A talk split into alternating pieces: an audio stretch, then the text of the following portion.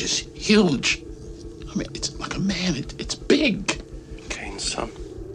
You still don't understand what you're dealing with, do you? Perfect organism. Just tell me one thing, Burke. You're going out there to destroy them, right? Not to study, not to bring back, but to wipe them out. That's the plan. You have my word on it. All right, I'm in. Let's rock! Don't look back, dude! Run as fast as you can! Look on my works, ye mighty, and despair.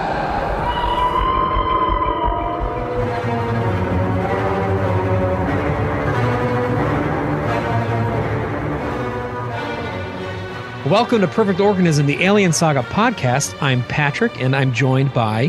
Christian Motzka. Andie Geekgirl. And a very special guest tonight, whom we will introduce momentarily. But before we do, we got some other special people to mention, which are our patrons for the last 6 or so weeks. I'm going to go back to October 12th. We've got Jeff Deloff, Tom Baker, Chris and Ryan, Darren, Rob Harvey, Varun, and Julie Margison. Margison? Still don't know. If you want to join them, go to perfectorganism.com/support or just search us on Patreon. We got tons of stuff coming up, including a lot more Blade Runner content lately. So if you want to hear that, including an exclusive new episode that I'm dropping tomorrow, a week ahead of time for patrons, please do sign up. And without further ado, a very special welcome to one of our patrons and just a great dude who has been in touch with quite a few of us actually for some various projects over the last 6 months or so. Welcome to Perfect Organism, Mario Benvenuto. How you doing? I'm doing great. I'm super happy to be here. Thanks for having me on.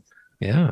When I first started listening to you guys about like 2 years ago, like my second episode in, I was telling my sister about the show, and I was like, I don't know how I'm quite going to do it, but I really want to get on there somehow. So like, I'm happy that I put that out here or like put it out there, and then I'm actually get to be here. So I'm super stoked. That's awesome. It's great. Manifesting the dream. So speaking of your alien journey, we always ask this of guests, and we'd love to hear your story as to how you first, you know, discovered the universe. What movie did you start with? Tell us your story. So my history is a little patchy. And I was just kind of putting this together the last couple of years ago. And I think I saw Aliens when I was about 4 or 5 for the first time. So a little young, but the way I was able to try to figure out what age it was from my dad was working during the daytime and my mom was working nights. So they would swap, like who would like on their way into work, they would like switch the kids in the car and stuff like that. So I feel like around 2000, 2001, Aliens and Predator, I believe, were like always on TV. And my dad would fall asleep on the couch and I'd be sitting like not even on the couch, like on the floor, just like right next to him. And I would see bits and pieces of Aliens. I remember watching like Bishop get cut in half and him saving Newt right before she went to the airlock. And just like I never saw it start to finish. I can't even remember. I mean, it was years later. And I always thought that was the first movie for the longest time. But yeah, at a very young age, which is funny because my mom never wanted me to watch Bambi as a kid because the beginning of the movie with like the mom passes away and meanwhile she's at work and I'm just watching Aliens and just watching all that breakdown. So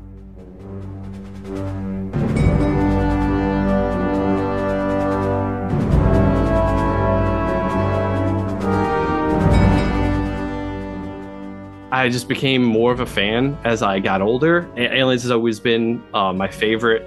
Although I will say I've grown to like Alien more and more as I get older. That's such a great movie as well. But I mean, overall, as far as the franchise goes, I'm a big fan of everything. Definitely my favorite monster and favorite like franchise of all time. But Aliens definitely takes the cake for me, especially with all the props and stuff like that. I feel like that movie, I could probably... If I spent the rest of my life making stuff just from that movie, I think I'd be okay because there's just so many different things to take from it. But yeah, that's a little bit of my my alien history.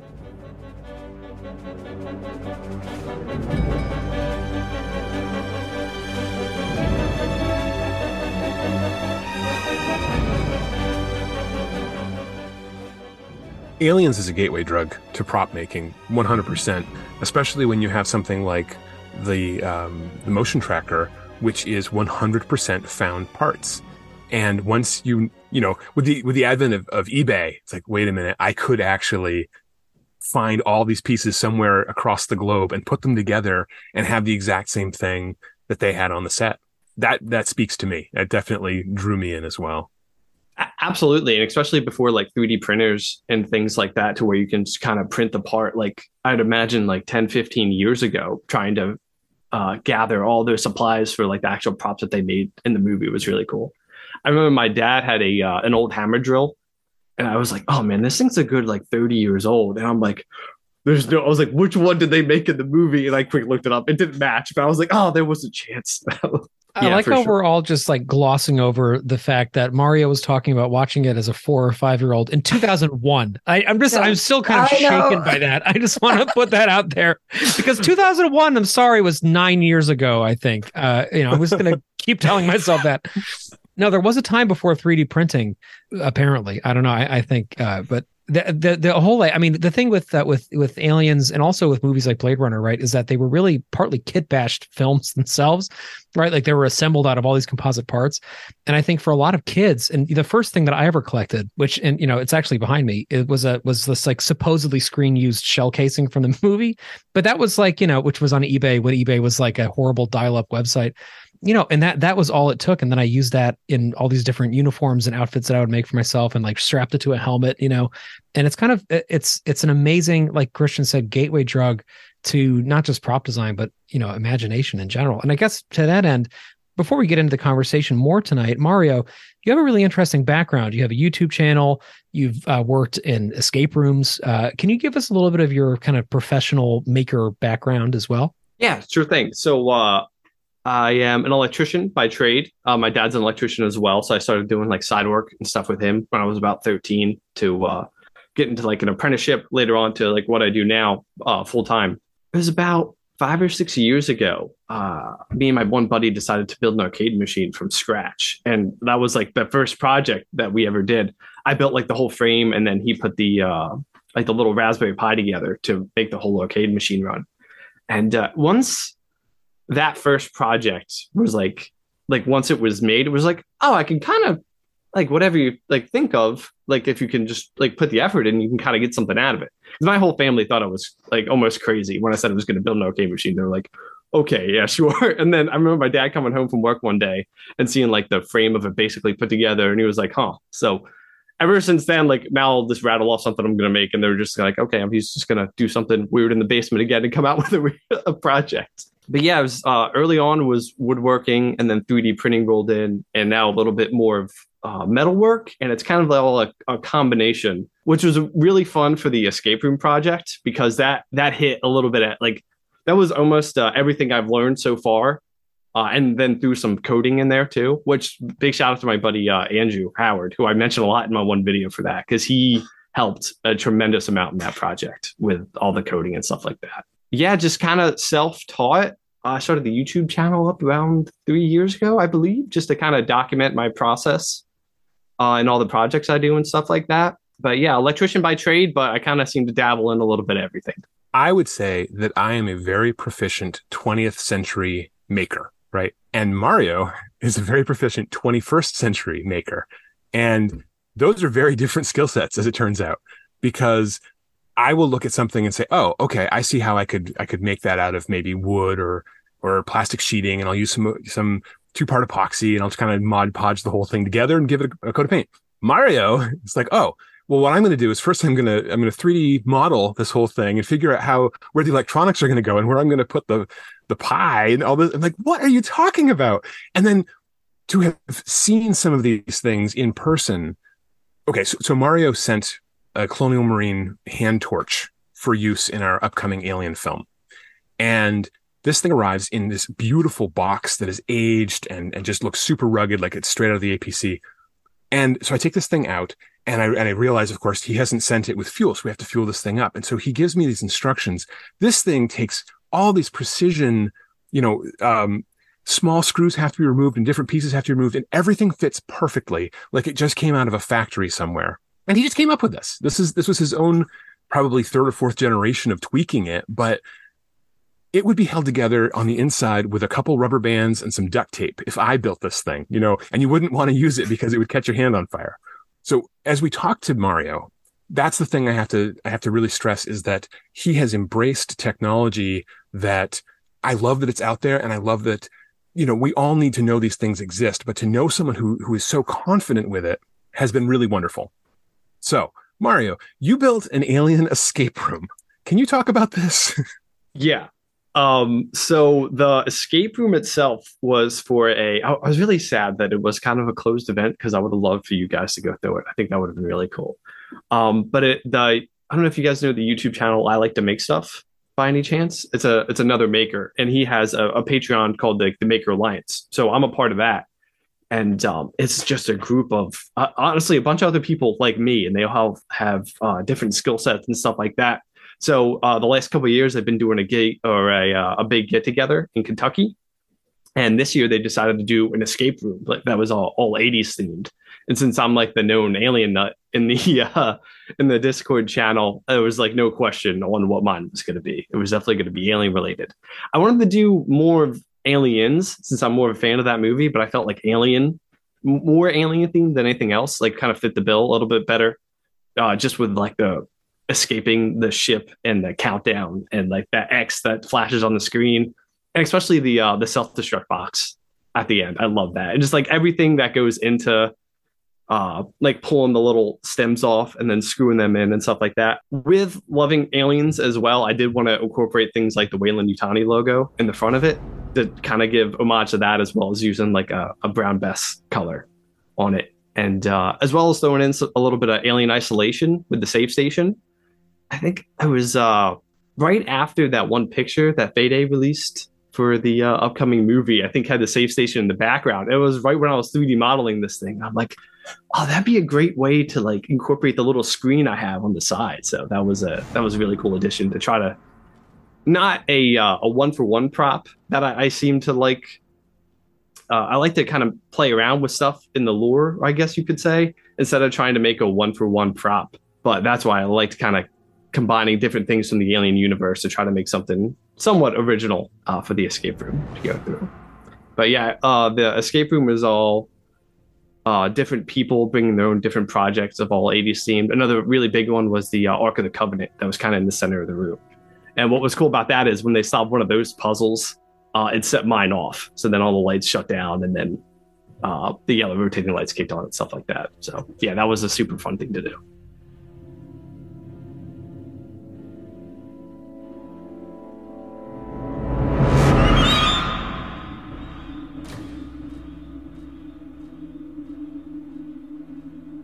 So take us through, if you don't mind, like the flow of the escape room. I'd love to just kind of hear. So like the lights go on to your portion of it, and then like what? I mean, is it okay to talk about, or are people still like solving it now? Or is oh it... no, it's actually all. Sadly, it's all torn down. Oh no! Yeah, yeah. Like I have my thing that I just sold it, thankfully. So I'm going to go deliver that next month. But yeah, that was kind of sad to take it apart. It was only for 4 days, since it was like a big hangout. 4 days. Wow. Yeah.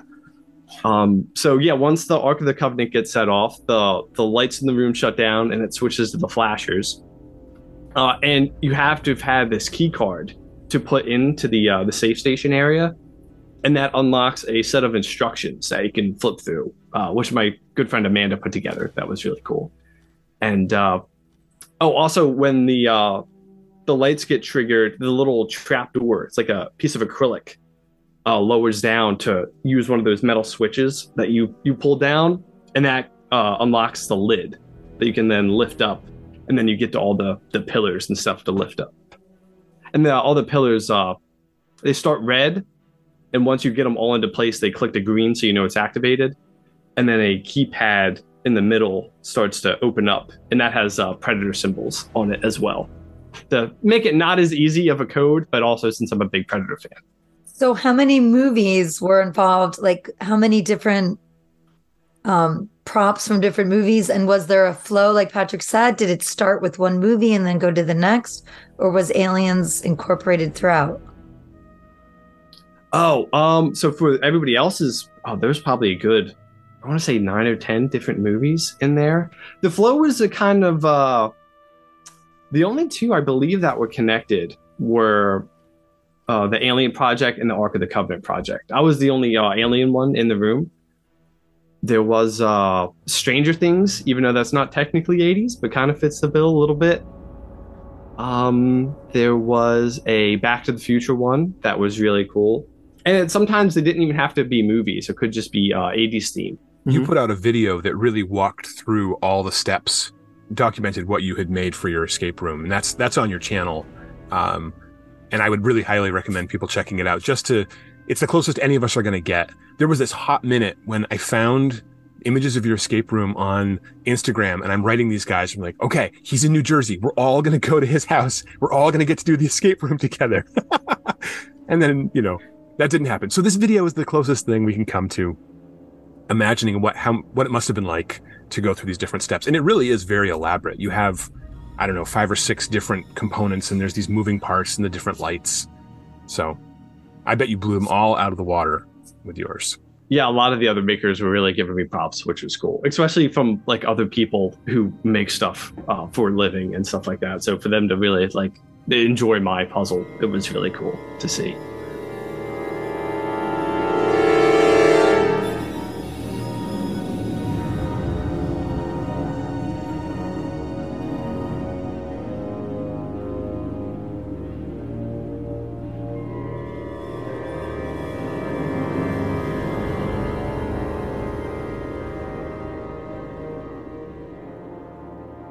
Something that I am continually reminded of is, well, I think one of the things that makes Alien and Aliens in particular really stand the test of time is how tactile they feel.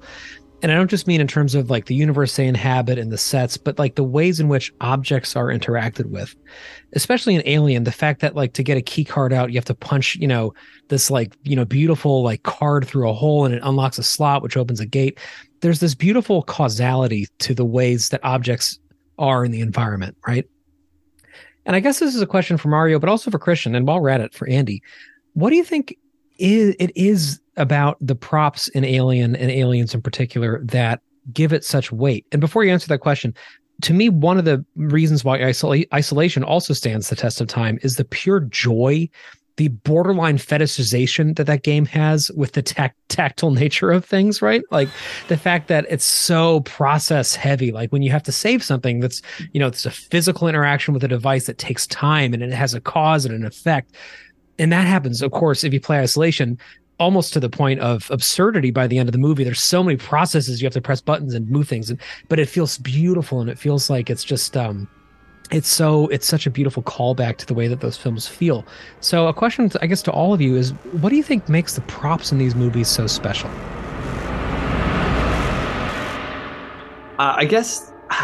I think the motion tracker itself is such a big one from Aliens, because if you were to take the motion tracker out of that movie, you lose like a crazy amount of suspense.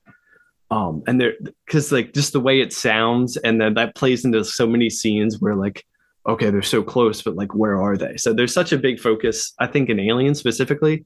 But you're definitely right. Even going into the mother room on the Nostromo, like the way that you shove the key card in and you hear the noise and everything is just so cool.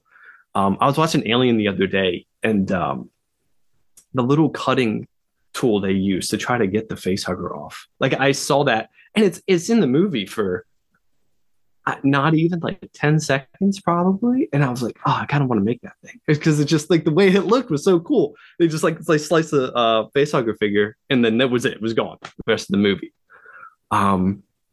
I think they just, that old retro look, I think, plays a part of it too. It just looks so cool, and they usually play such a big part, at least in the first two movies. I think that's maybe slight more of my gripe in the later movies, don't have that as much.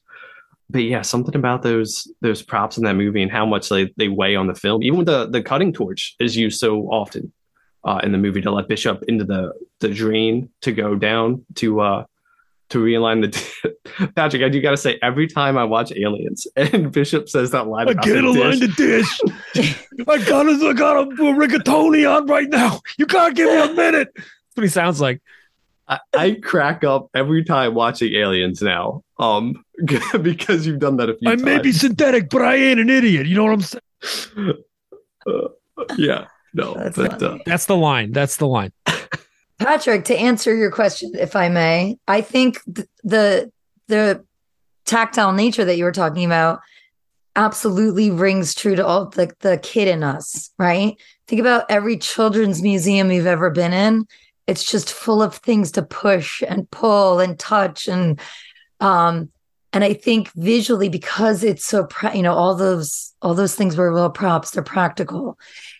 I think it just speaks to that inner kid in us. Like, ooh, what is that? I want to touch it. Look at that cool button.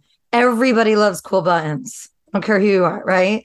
So I just think the design of it, the fact that everything looks different and yet familiar in some way. Like, we want to touch that. Like, I just think it speaks to the kid and us.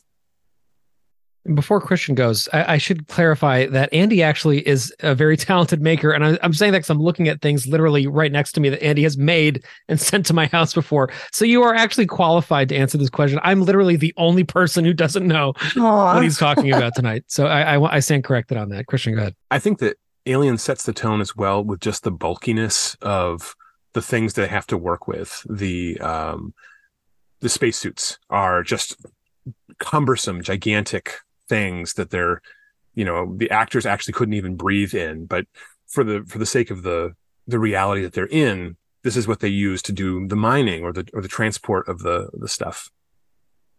Similarly, at the end, like, okay, you need to go get these oxygen tanks, and they're the biggest tanks, and they're the heaviest, heaviest, clankiest things you could ever have.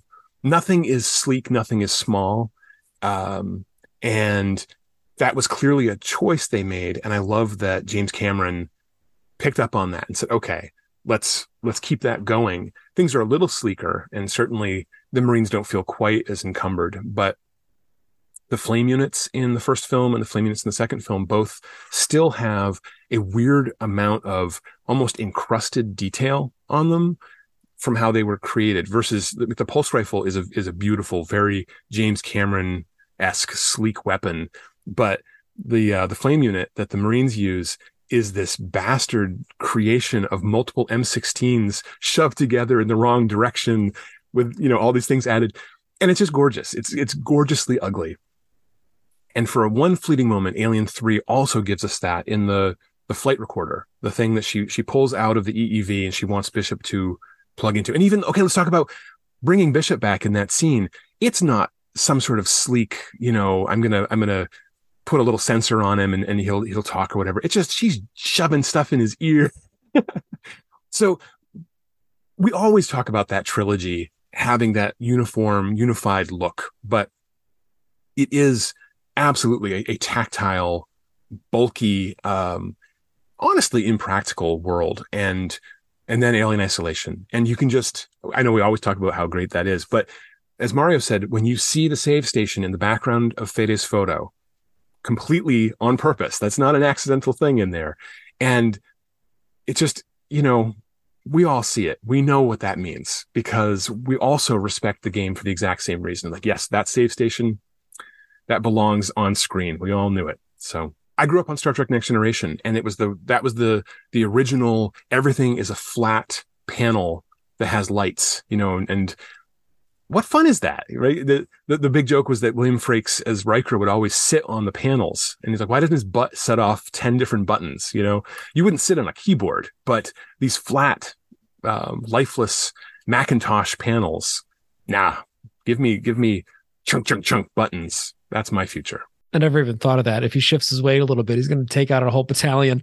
Christian, you were talking about in Alien 3 when she was plugging in Bishop and how that looked. And I feel like that's my warp desk most of the time down here that I'm sitting at. It's just like when I'm like halfway into a project, my desk is just like cluttered with stuff and there's like wires just connected to different points and stuff like that. If your project ever tells you that it's just a glorified toaster, you'll know that it's time to pull the plug on it, Yes. Mario, do you have any projects that you're currently working on from the Alien films? I do. I have a couple right now that I'm slightly taking a little bit of a break from. Is the Nerf pulse rifle that came out a little bit ago. And that thing's okay. It does look really nice.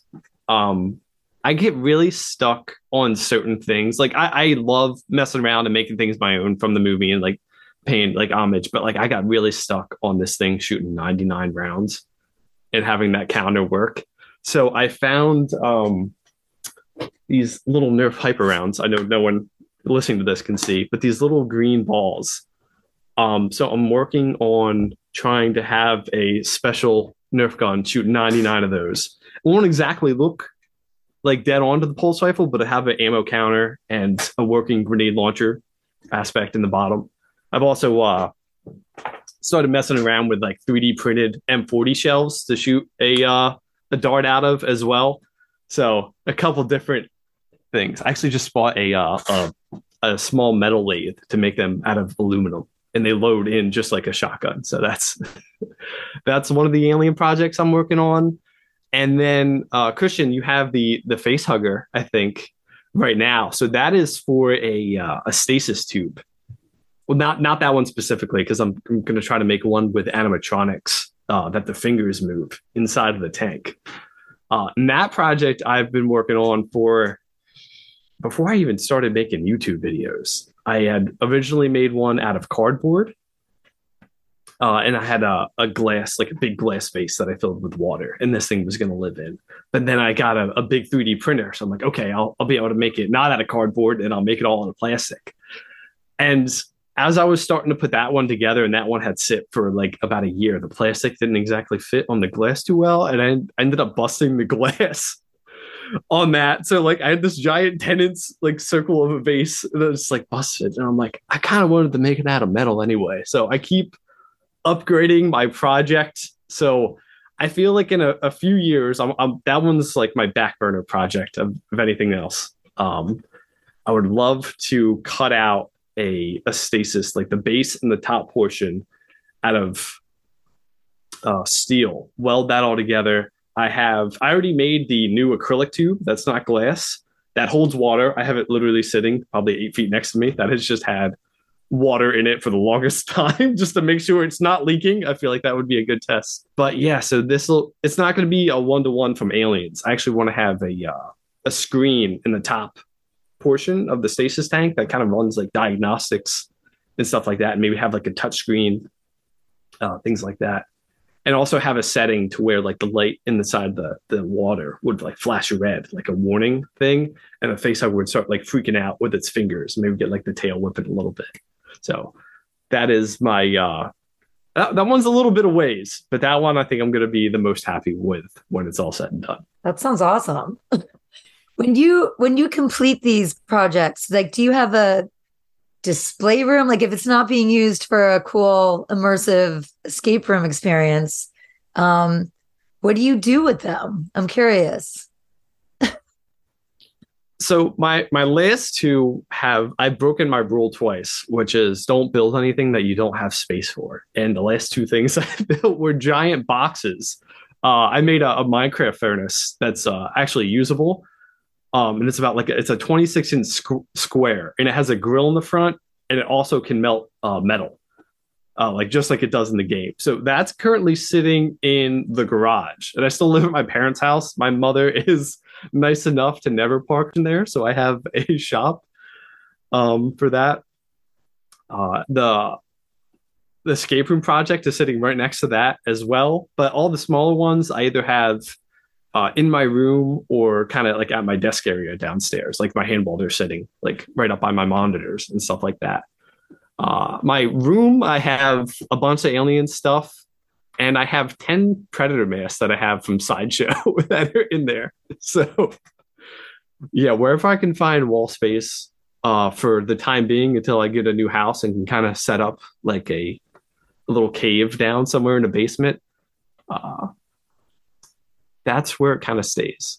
Oh, and going back to the future projects and stuff, I would love to have like an aliens hive somewhere in a house. There's just like all this secreted like resin somewhere, probably scare everybody, but like I would have my desk fully in there. I'd be totally fine with living down there. And you know it would look delicious. I got to say, the resin always looks very tasty to me. I'm so jealous of you and all of you guys. Like that, you can like this is the sort of thing I always like want to do, and I think about it, and I like draw it on a napkin, and then it just never happens because I lack the talent, the knowledge, the resources, the experience, and literally everything that it takes to do this. Like the fact that you're talking so nonchalantly about having a face hugger twitch animatronically inside of a canister that like you know changes color when there's an alert sequence going off. Like that's freaking awesome. So I just want to kind of throw that out there, and I guess if I could say like, what if there's one dream prop that you have? If you had all the resources in the world, all the time in the world, all the space in the world, if you could build anything, what would it be? And I'll pose that to all of us. I have visions of like an Airbnb that's just each room is like kind of like the Alien Museum in Barcelona, but each room is a different set. Like the one bedroom would be the, oh my God, I'm blanking. Like when they wake up, the freezers, right? Like that would be your bed.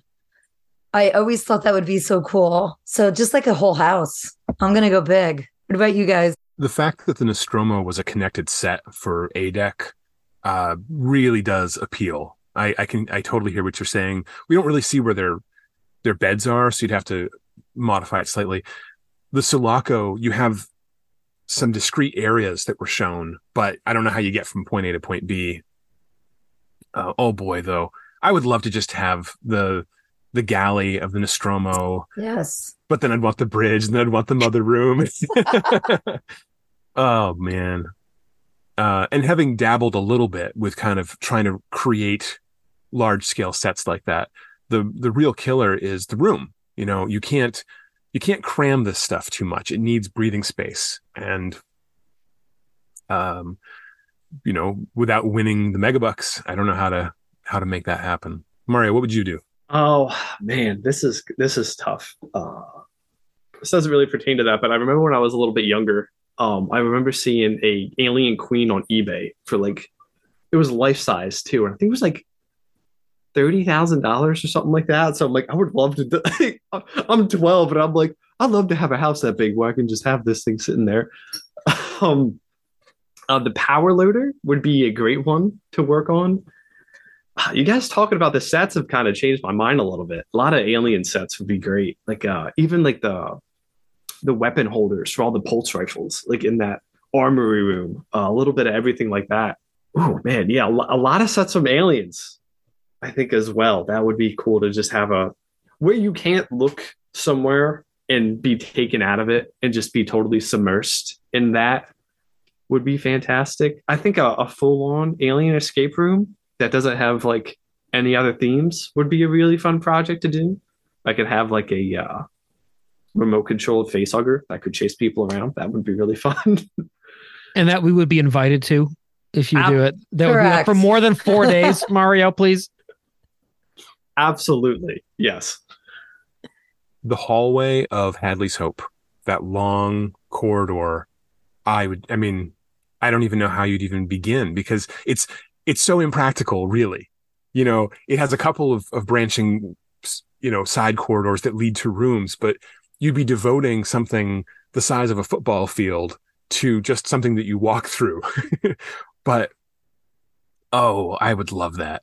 I would love it to lead to something. That's how you get to the theater. That's the home theater hallway, and one of the sides leads to the restrooms. The other leads to the concession stand. And Mario has a facehugger that can chase you. Or to create the APC, to make a working drivable. I mean, I'm just in Jay Leno land here, but I want to have, my own, what does Jay Leno have? He has all of his vehicles in like an airport hangar or something. Yeah, it's called his garage, but yeah, I think it's a hangar in an airport. Well, the APC was a tug made to pull, airplanes. That's why Jay Leno didn't spend the money to recreate the APC. I'll never understand. Patrick, come on. We're all dreaming big at this point. So I'm going to go big. I also do want to redirect the question back to props in particular. Again, I actually like that it's taken this incredibly fantastical, like Andie, I want to go to the Airbnb like soon. So I'm going to ask you to please work on that. We can use some Patreon money. I think they would understand. No, for me, my vision since we moved into this house has always been not to have all my crap up here, but to have it in the basement, which Andie has been in. And to have, I want to have a mother room down there, which is going to be for listening to music, because I think it's an acoustically perfect sphere. Like, it would be a perfect place to listen to music. So I'd have speakers hidden within it. And then leading into it, I've actually drafted this up with my mom, which is funny because it's also mother, but my actual mom, who's like the one that got the maker genes in the family, to have like a hallway that would basically be like outer space with some shelving in it and some like LED twinkle lights. And that would be my collection. So all this shit that's all over my office and in the closets, you know, you can kind of walk through, and it's like an experience that nobody will ever care about other than me and the three people who see it, but that's fine. And you kind of go through space, and then you immerse in the mother room. And then, you know, if you want to, you can hang out in there and listen to music and stuff. And, you know, and I would have it all like acoustically engineered. So in the center of the room would be the exact focal point that the sounds would come from. That's kind of my dream. But I do think I want to talk about props though, in particular too, like small things. What, the only kind of making experience that I have, and it's actually not that minor, is I ran a business for a while in grad school repairing circuit boards. And that got me into this whole, like, you know, what else can I do with it? And I discovered circuit bending, which is, I don't know if any of you have heard of that. It's where you can reroute circuit boards using soldering to be able to create new junctions between things and new capacitors, and you can add things to it. And so I would buy things like Furbies or Speak and Spells, a lot of 80s electronics with very simple circuitry, and rewire them, add controllers and you know, pots to it and capacitors and things, and actually create new instruments out of these things. So I have a whole closet full of this, like, you know, island of lost toys of these weird resoldered circuit board instruments. And I've actually written music for them and done performances. It's pretty cool. But the reason I'm bringing all this up, other than to humble brag, is because something that I love about, for example, when Hudson runs the bypass right outside when he's going into the colony, right? Like, you can actually see how that would work, because like he exposes like the circuit board and he plugs into it with a ribbon, you know, with a band of Christian's reaching for something. Let's see. There it is. He's got the pouch. Let's see what he's going to do. I'm narrating, Christian. You can keep going. This is just terrible podcasting, but it is great. People are going to love it. ASMR. There's the Velcro. It sounded like a burp, but it's okay. And I have, you know, all the, oh, wow. Oh my God, Christian. Come on, but someone's got to build me the bypass box that opens the door so that I could be the one that does that. Well, Mario do a better job of that. We can work on it together, man. Oh, that's mine would make a fucking squeaking noise and a bunch of lights would go off. So, it'd be bad. But what I'm saying though is I love how the more you learn about the engineering of things, and of course for people like Mario who really understands the electrical engineering behind things, I'm sure it's a whole different level of understanding. The more you understand them, the more the props actually hold up. And I think that's part of what's so cool about them. Other things to me that I just want to point out as I'm kind of freewheeling here is, Christian, you had a great point earlier about keyboards and the ways in which data are input in this universe. I love, for example, when Bishop is remote piloting, the ship, like you see his fingers clacking on these tactile keys and they make this beautiful, loud Foley effect. That's just like, so it's just so tactile when they're inputting into the mother module. And it's the same thing, the clicking and clacking of keys. The reason I'm saying this is because I think sound plays a really big role in why these things have held up so well. And I think the Foley artists did an amazing job in those two movies and in Alien 3 for what it's worth, although it's kind of an atechnical environment, so it's different. Making it feel like you can't, not only do you like feel these things, but you can hear them. I think a major reason why the key card that goes into the mother room in Alien is such an iconic effect and is one that we see that's like a very commonly reproduced one. Mario did an incredible job of doing something very analogous to it himself. I've seen that. I think one of the reasons for that is because we love that sound. We love the funk and the opening and the and I think that like what I love is this, there's this dimensionality to the ways props appear in these movies that is really hard to replicate elsewhere. So I'm going to end this incredibly all over the place comment by redirecting the question to the props themselves. If you could, and maybe you already have, build or, you know, attain one particular prop, what would it be? So I've been on a journey for like 12 years of making the things, right? And perfecting it, like trying always iteration after iteration to get closer. And so I've hit a lot of the big ones for myself, the metal armor, the dropship helmet, the smart gun headset. One that I haven't yet, because it's pretty daunting and expensive, is to make an all metal pulse rifle with decommissioned gun parts. You know, that it has a shotgun mounted in the bottom. It's a Thompson submachine gun. There's a lot of legality to these things. You have to go through certain steps, easier than you in the US than it would be in the UK, for example. But just also the shroud, the overall part is made of hammered aluminum, and that's really hard. That's a skill set I don't have. And the available ones that are out there are they're beyond my reach. But it's the sort of thing where I would love to have an all metal pulse rifle that has that chunk, you know, that the pump action gives you, and all those things, because it's again, it's the weight of the actual prop that the actors had. The hero gun weighed this much, and so you'd have that connection. And then, just quick one, I would actually like to make a full scale Working Joe out of like a Halloween, you know, step on the pad and it kind of jumps at you kind of thing. Like make one that recites the lines and has the glowing eyes and just kind of moves. I think that would be extremely unnerving. And just kind of fun to have behind me in my office for Zoom calls. It could just be rolling a magazine. How about you guys? I just want to say there's a great YouTube channel, not as great as Mario's, which will get a number of shout outs on tonight's program, but it's called Wicked Makers. And they do a great job of exactly what you're talking about, where they take like Spirit Halloween animatronics and strip them down and then turn them into other things. Like they did a huge, you know, full scale Five Nights at Freddy's series and things. And so there's people out there doing that, and it's probably not as expensive as you might think, because a lot of the expensive stuff is already kind of taken care of. So do it. Christian, I absolutely love that Working Joe idea.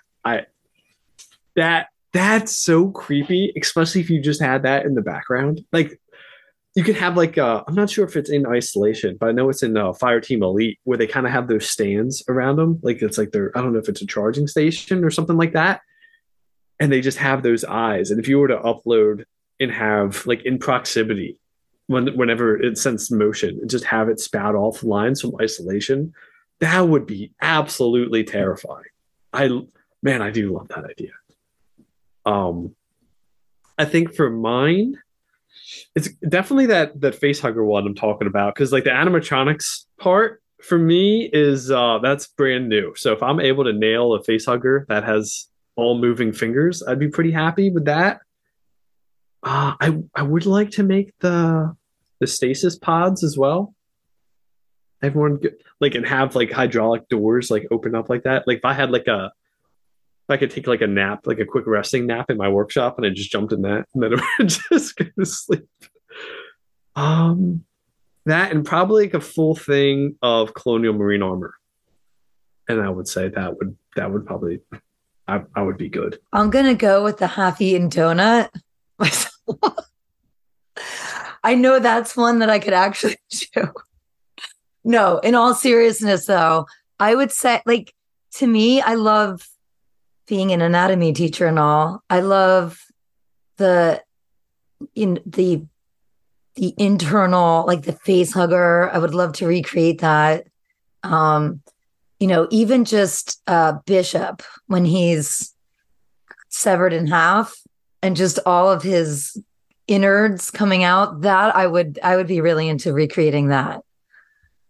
I'm less of a metal, you know, I love the guns. I love the weaponry. I love all that. But I think the organic props would really be up my alley.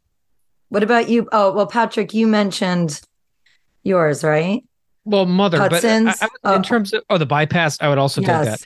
I think in terms of if I could somehow have like way more skill than I have, I would love to recreate Carlo Rambaldi's jaw mechanism, because to me, that is like one of the incredible, I mean, Carlo Rambaldi, talk about an industry titan, you know, like he's the guy behind ET. He's the guy behind a lot of the things that make 80s movies look as realistic as they look, especially in science fiction and horror.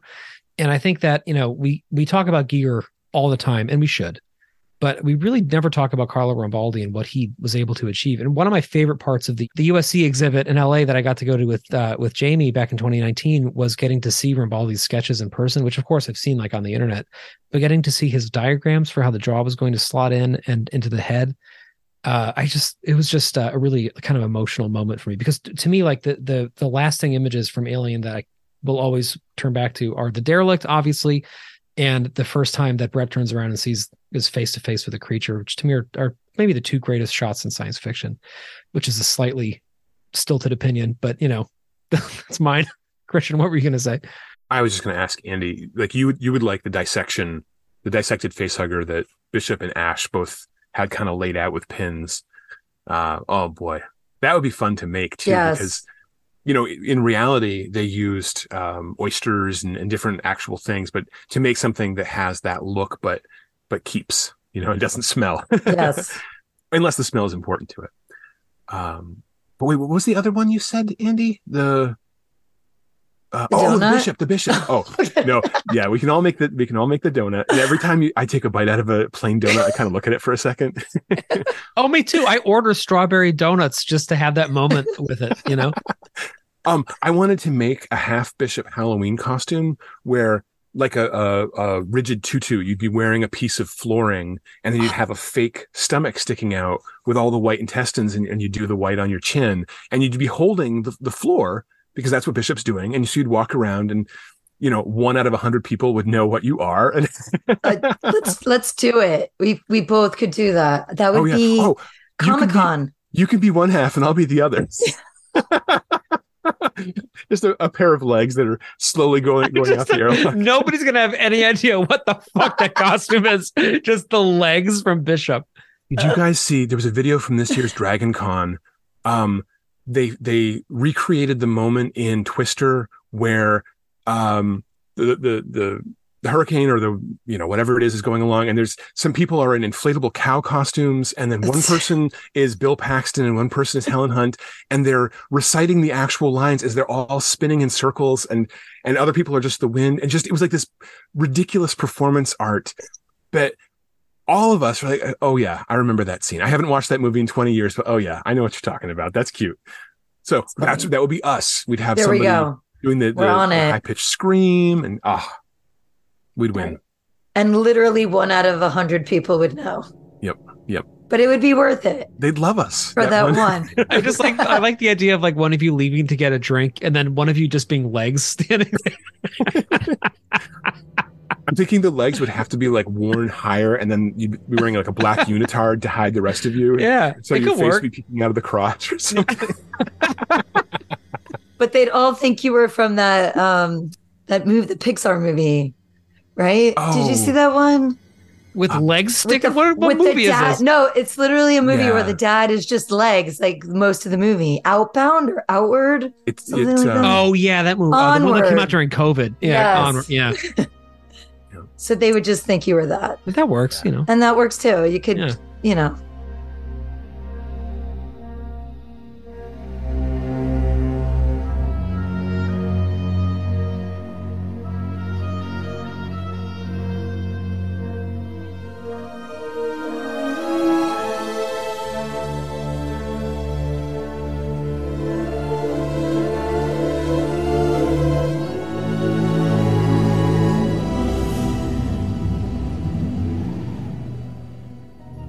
So as we come towards a close here, Mario, I want to turn the floor over to you. First off, to like if there's anything else you want to share about your work or what you have planned, but also because we've been teasing it for like an hour now, what your actual YouTube channel is, and especially where people can find more of your work. Because as you might have guessed, podcasting is not the most visual format, and we're talking about primarily visual things tonight.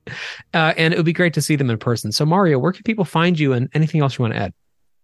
You can find me at Wired Workshop, and that goes for YouTube and Instagram, but is where I post mainly all my stuff. YouTube's like my full project builds, and Instagram will be like kind of project updates as I work on them, or story posts of like kind of what I'm working on at the moment.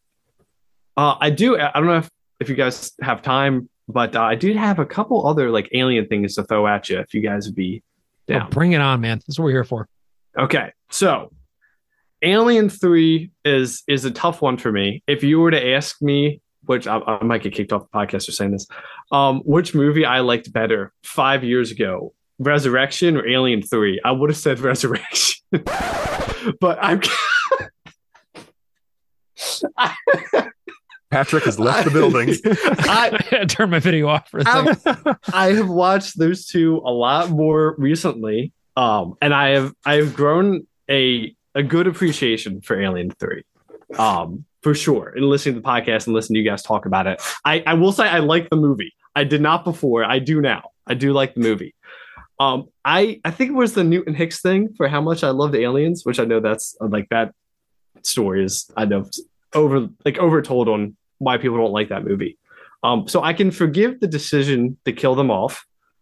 But I don't know if I can ever forgive them for the way that they did it. So I wanted to see what you guys would think about an opening that kind of goes into Covenant and how they did. So you guys know James Franco's character in the very beginning of the movie. Did any of you guys care when he died? Did you guys like have any feeling? He's kind of like burned.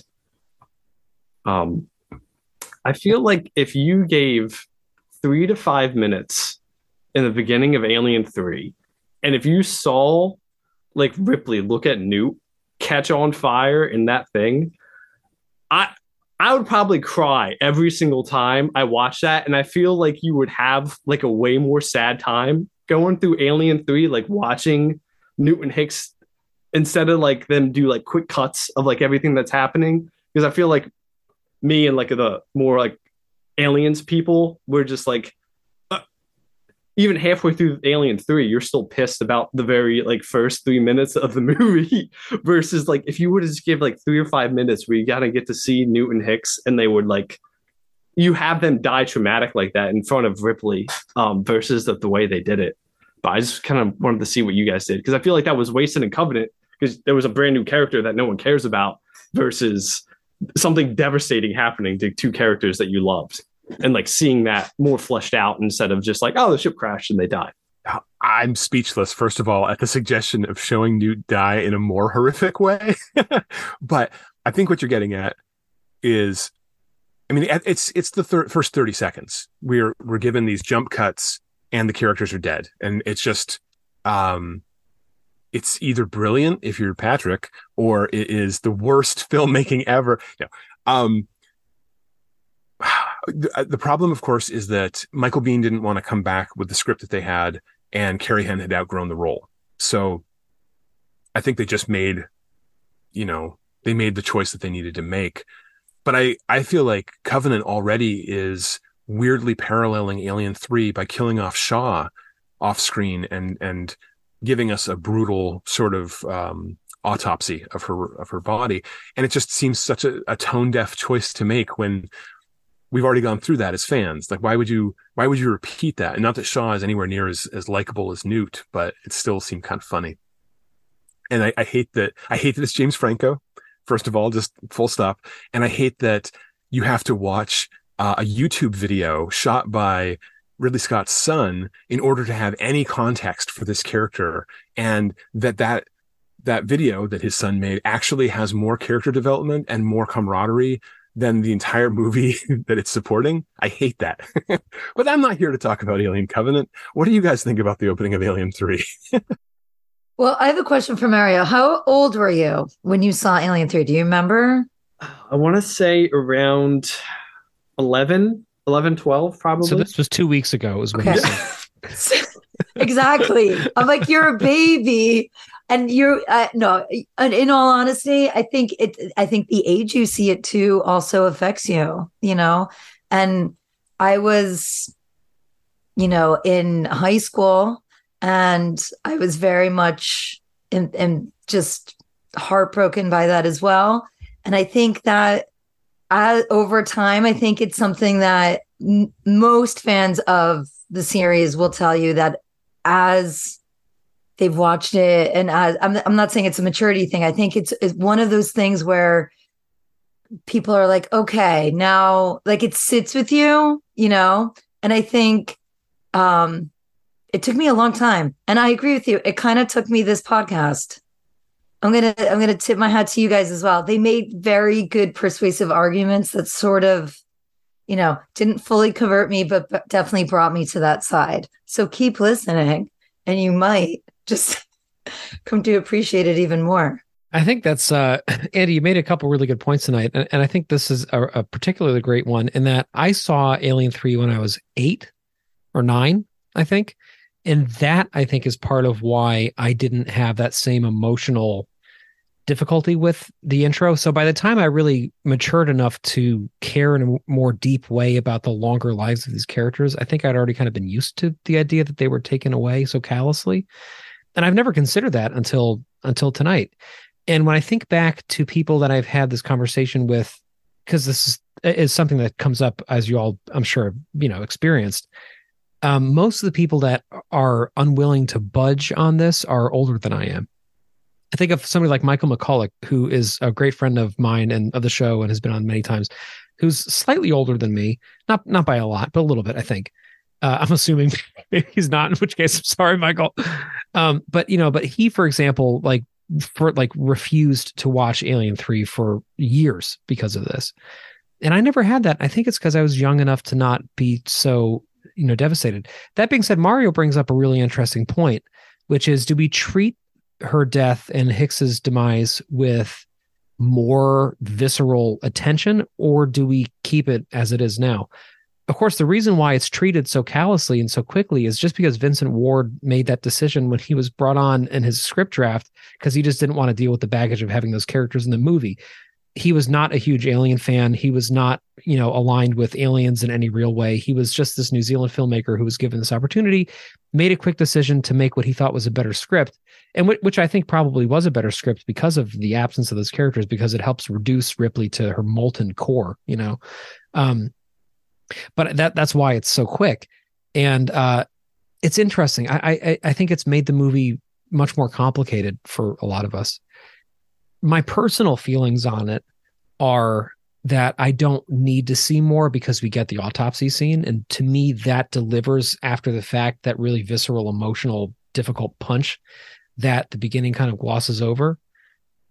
But I mean, listeners, write in and tell us what you think about that. That's a great point, Mario. Yeah, it's something that I thought about a little bit, just of like, how do you just get kill off the two characters that you come to love so much? But it's like, I finally come to terms with it. I can appreciate Alien 3 so much more. And it is funny, Andy, what you were saying, because I remember when I was listening to one of the episodes and Jamie and Patrick were saying, yeah, Alien 3 is like, that's my favorite one. I think I was working on one part. I'm like, what? I'm like, how can that be?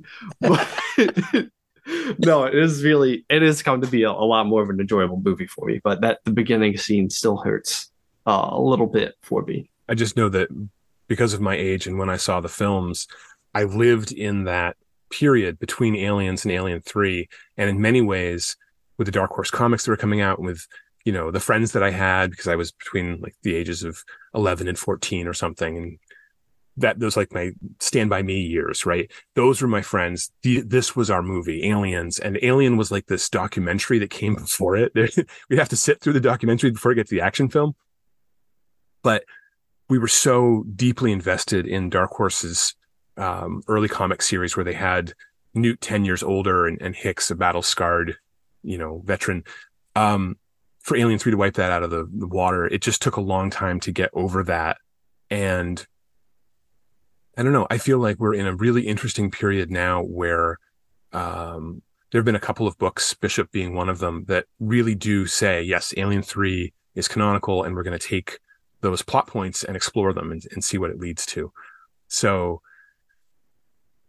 I feel like there probably have been more horror movies than anything else where they brought a character back for an opening scene just to kill them off then.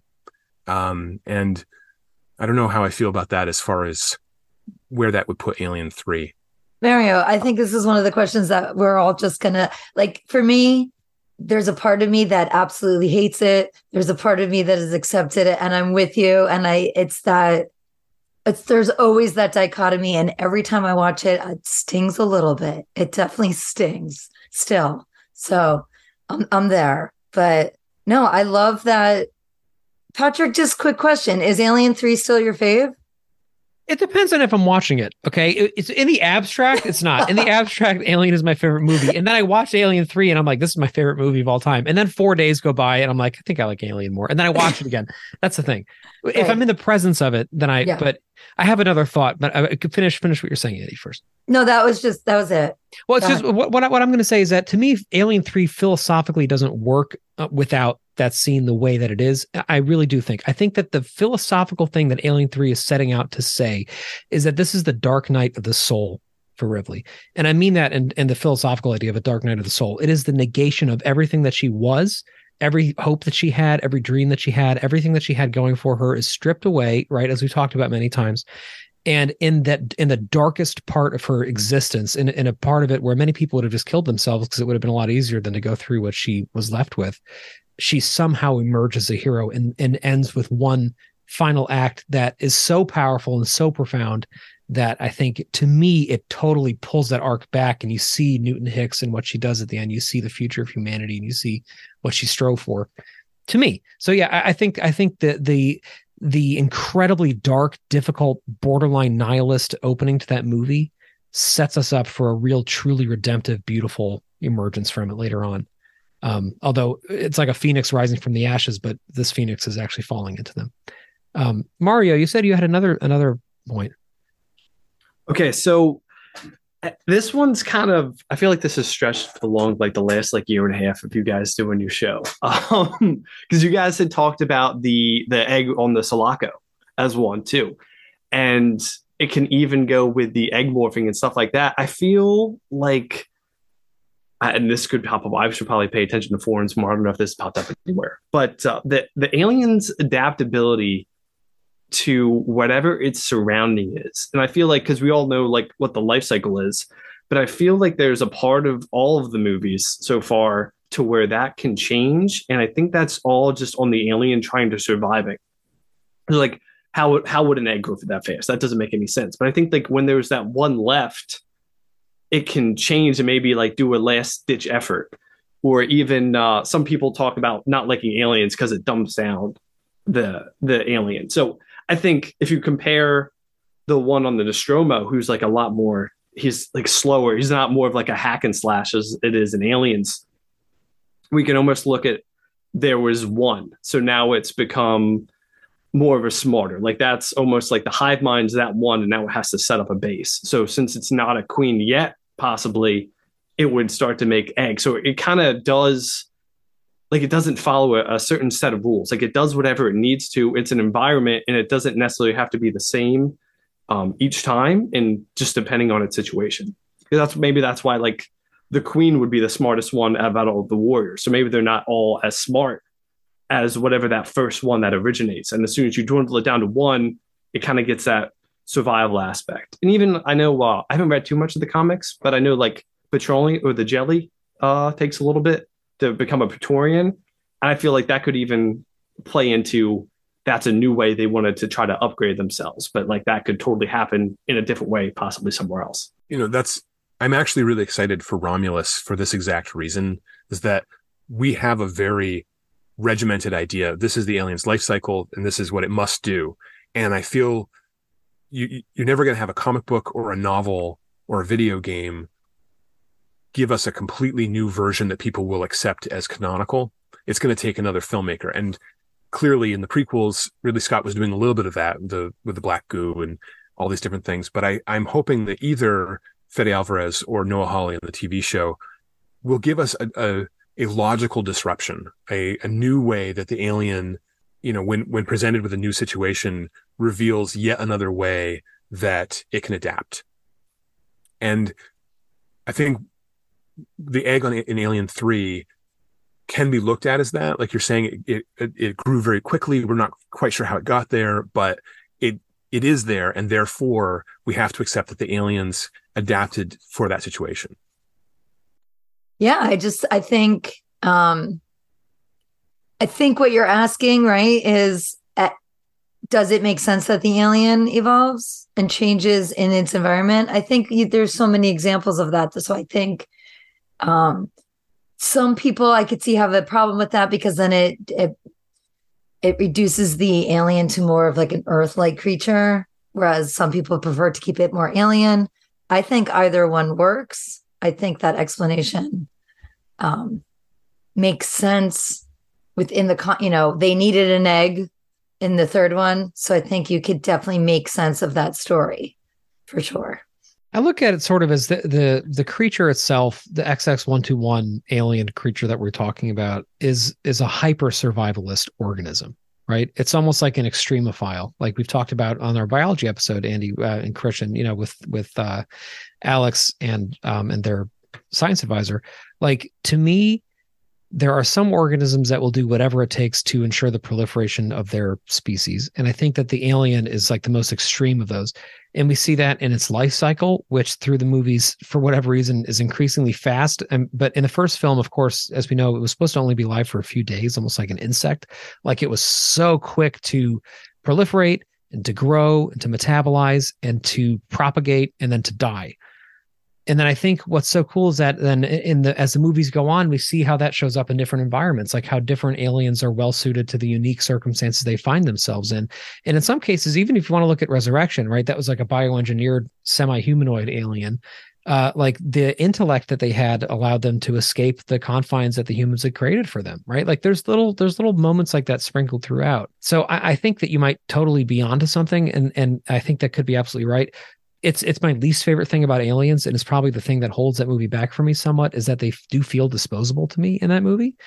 I also understand why, and I also am a sucker for Fireteam Elite, and I also adore Aliens as a film, so like, I get it. But they are not, to me, scary and on a, you know, to scale the way that they are in the first film.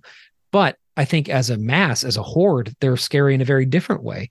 And I like that the movie plays with that a lot, and that you do have this queen. But then you also have examples in the expanded universe where, for example, the species is in a very different place and it goes dormant for billions of years, for example, gestating in an engineer. That happens at one point. Or you have examples where, you know, there's a queen who has been marooned from her hive and she's sending out psychic signals to find them again. So it's almost like she's hyper intelligent. I think you're absolutely right. I think that there's an interesting, diversity to the ways in which these things think and operate and proliferate. And that's a cool point too, man. Patrick, did you just say that an alien escaped from a room? Is there an alien escape room? An alien escape room in Alien Resurrection. Sorry. That's right. I literally forgot that point, but that's a good, that's a good point. We might even say that was the original Alien escape room was those aliens escaping from their hatch. I just think it's always cool to, at least in my head, it helps me like wrap around, like not like a super like concrete way. So I feel like even with like not liking like the more drone or not the warrior style where they attack in bugs, it's like you can almost say it's like, oh, it kind of dumbs down the alien. But at least if you think about it in the way of maybe that they're not all supposed to be as smart as the one, because it's easier for one leader to control its troops if you have that one smarter one that's like kind of. I know. I feel like there's always a way to twist around somewhere, like in movie, like even with David, like making the alien. I know a lot of people had a problem with that too in Covenant, and you kind of look like, well, maybe he just it always can like go back to like its original form. So he just like reverse engineered what the engineers had already done. So I feel like there's little loopholes in my head that I can take to kind of curve it back to maybe whichever direction you want it to be, to kind of leave that mystery around that creature, so you don't get like stuck. So I feel like they give everyone an opportunity to not leave a concrete idea, which I think is what I like about the movies as well. I like that too, but I also think it's probably just sloppy filmmaking, but I'm also like very happy that it's sloppy. Like many of the reasons why I still love Covenant so much is because there's plenty of loopholes for me to put my own reasoning into. And that is one of the main ones. Also, the fact that the neomorph and the protomorph or whatever it is that come out don't act at all like the aliens in the previous movies. They act really rudimentary and really, stupid, like in terms of like, they're not cunning. They're just very animalistic, very, vicious, very like instinctive, which to me lends credence to the idea that David is trying to reverse engineer something or trying to recreate something that he discovered notes to, and creating some sort of a prototypical form of them that's not really the full thing. Anyway, that being said, I think we should wrap. It's been almost an hour and a half. This has been an amazing conversation, Mario, and I'm so glad you come on. I really hope you come on again. This has been a lot of fun. I really encourage everybody to check out Mario's YouTube and Instagram, which are both Wired Workshop. Please check it out and keep up. There's links in the description of the show. And thank you so much, Mario, for coming on. Absolutely. This was a blast, guys. We should definitely have Mario back after after Alien Day, after the film comes out, so we can talk a little bit more in depth and the many, many ways he's helped out with this film. But we don't want to spoil things. So Mario, thank you for coming on. Absolutely. Yeah. No problem, guys. I'd love to be back. All right. Great. Thanks, everybody.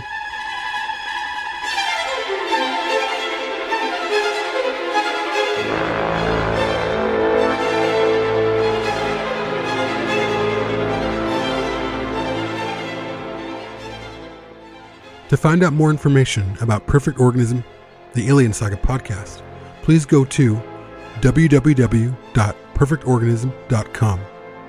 If you would like to support the show, please go to www.perfectorganism.com/support. Thank you.